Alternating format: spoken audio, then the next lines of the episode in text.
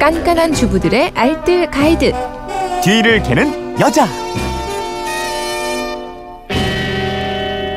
네, 반짝반짝 빛나는 살림법이 있습니다. 뒤를 캐는 여자, 오늘도 곽재현 리포터와 함께합니다. 어서 오세요. 네, 안녕하세요. 게시판으로 강아영 님이 문의하셨는데, 봄, 가을에 운동하느라고 입었던 트레이닝 바지가 너무 자주 입어서 그런지 무릎이 많이 나와서요.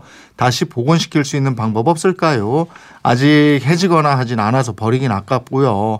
운동하려면 이제 또 입어야 되는데 뒤캐녀 도와주세요 이러셨는데. 도와드려야죠. 네, 무릎 나온 바지 원상 복구하는 방법이 있겠죠? 일명 무릎 발사라고 합니다. 네. 이거요. 어, 바지를 오래 입다 보면 바지 무릎 부분이 툭 튀어나와서 잘 못 입게 되는 경우가 있거든요. 집에 이런 바지 한두 개쯤은 다들 있으실 것 네네. 같아요.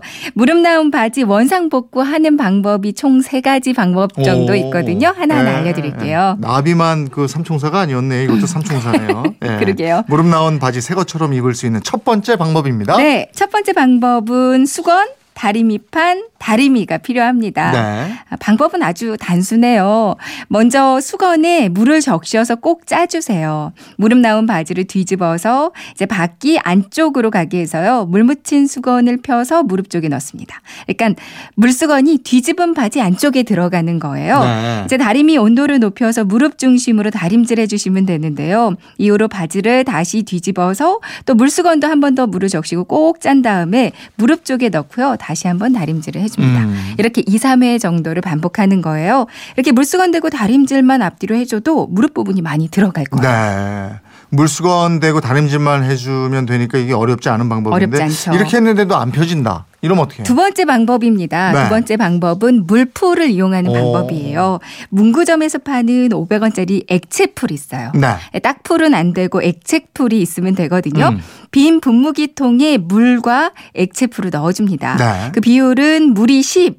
풀이 일, 그러니까 십 대 일 비율로 넣고 섞어주시면 되는데요. 이제 무릎 나온 바지는 뒤집어주고요. 무릎 부분에다가 분무기를 뿌려주세요. 네. 그리고 다리미로 다리면 되는데 이제 무릎 부분에 잘 펴서 다림질을 해주면 그러면은 바지에 풀 먹인 듯한 그런 효과가 있거든요. 음. 그러니까 바지가 빳빳해지면서 무릎이 쏙 들어갈 거예요. 네. 이거는 뭐 청바지나 면바지뿐만 아니라 폴리에스테르 소재도 가능한데요. 다만 열에 약한 소재라면 다림질을 할 때는 수건 한 장을 덧대고 다림질 해주시고요. 음. 근데 주의해야 할 점은 너무 풀을 과하게 뿌려주면 바지가 좀 딱딱해질 수가 있습니다. 네. 적당한 비율을, 그러니까 십 대 일 비율을 지켜서 뿌려주는 게 좋겠어요. 아, 마지막 비법은 소주라고요? 네, 뭐 소주를 이용해도 무릎 나온 바지를 복구시킬 수 있는데요. 소주의 알코올 성분이 섬유에 탄력을 주는 역할을 해줘요. 음. 소주 대신에 물론 소독용 에탄올 사용하셔도 괜찮고요. 네. 먼저 깨끗한 수건에 소주를 듬뿍 묻히고 이제 튀어나온 바지 안쪽 부분에다가 수건에 넣어주세요. 어. 그리고 튀어나온 무릎 부분에도 그 소주를 넣은 분무기를 뿌리고요. 음. 이제 바지 끝을 쭉쭉 잡아당기면서 다림질 해주면 되거든요. 예. 그럼 튀어나왔던 무릎이 원상복구 될 겁니다. 아. 이제 바지에 무릎 나오는 게 좀 싫으시다면 네.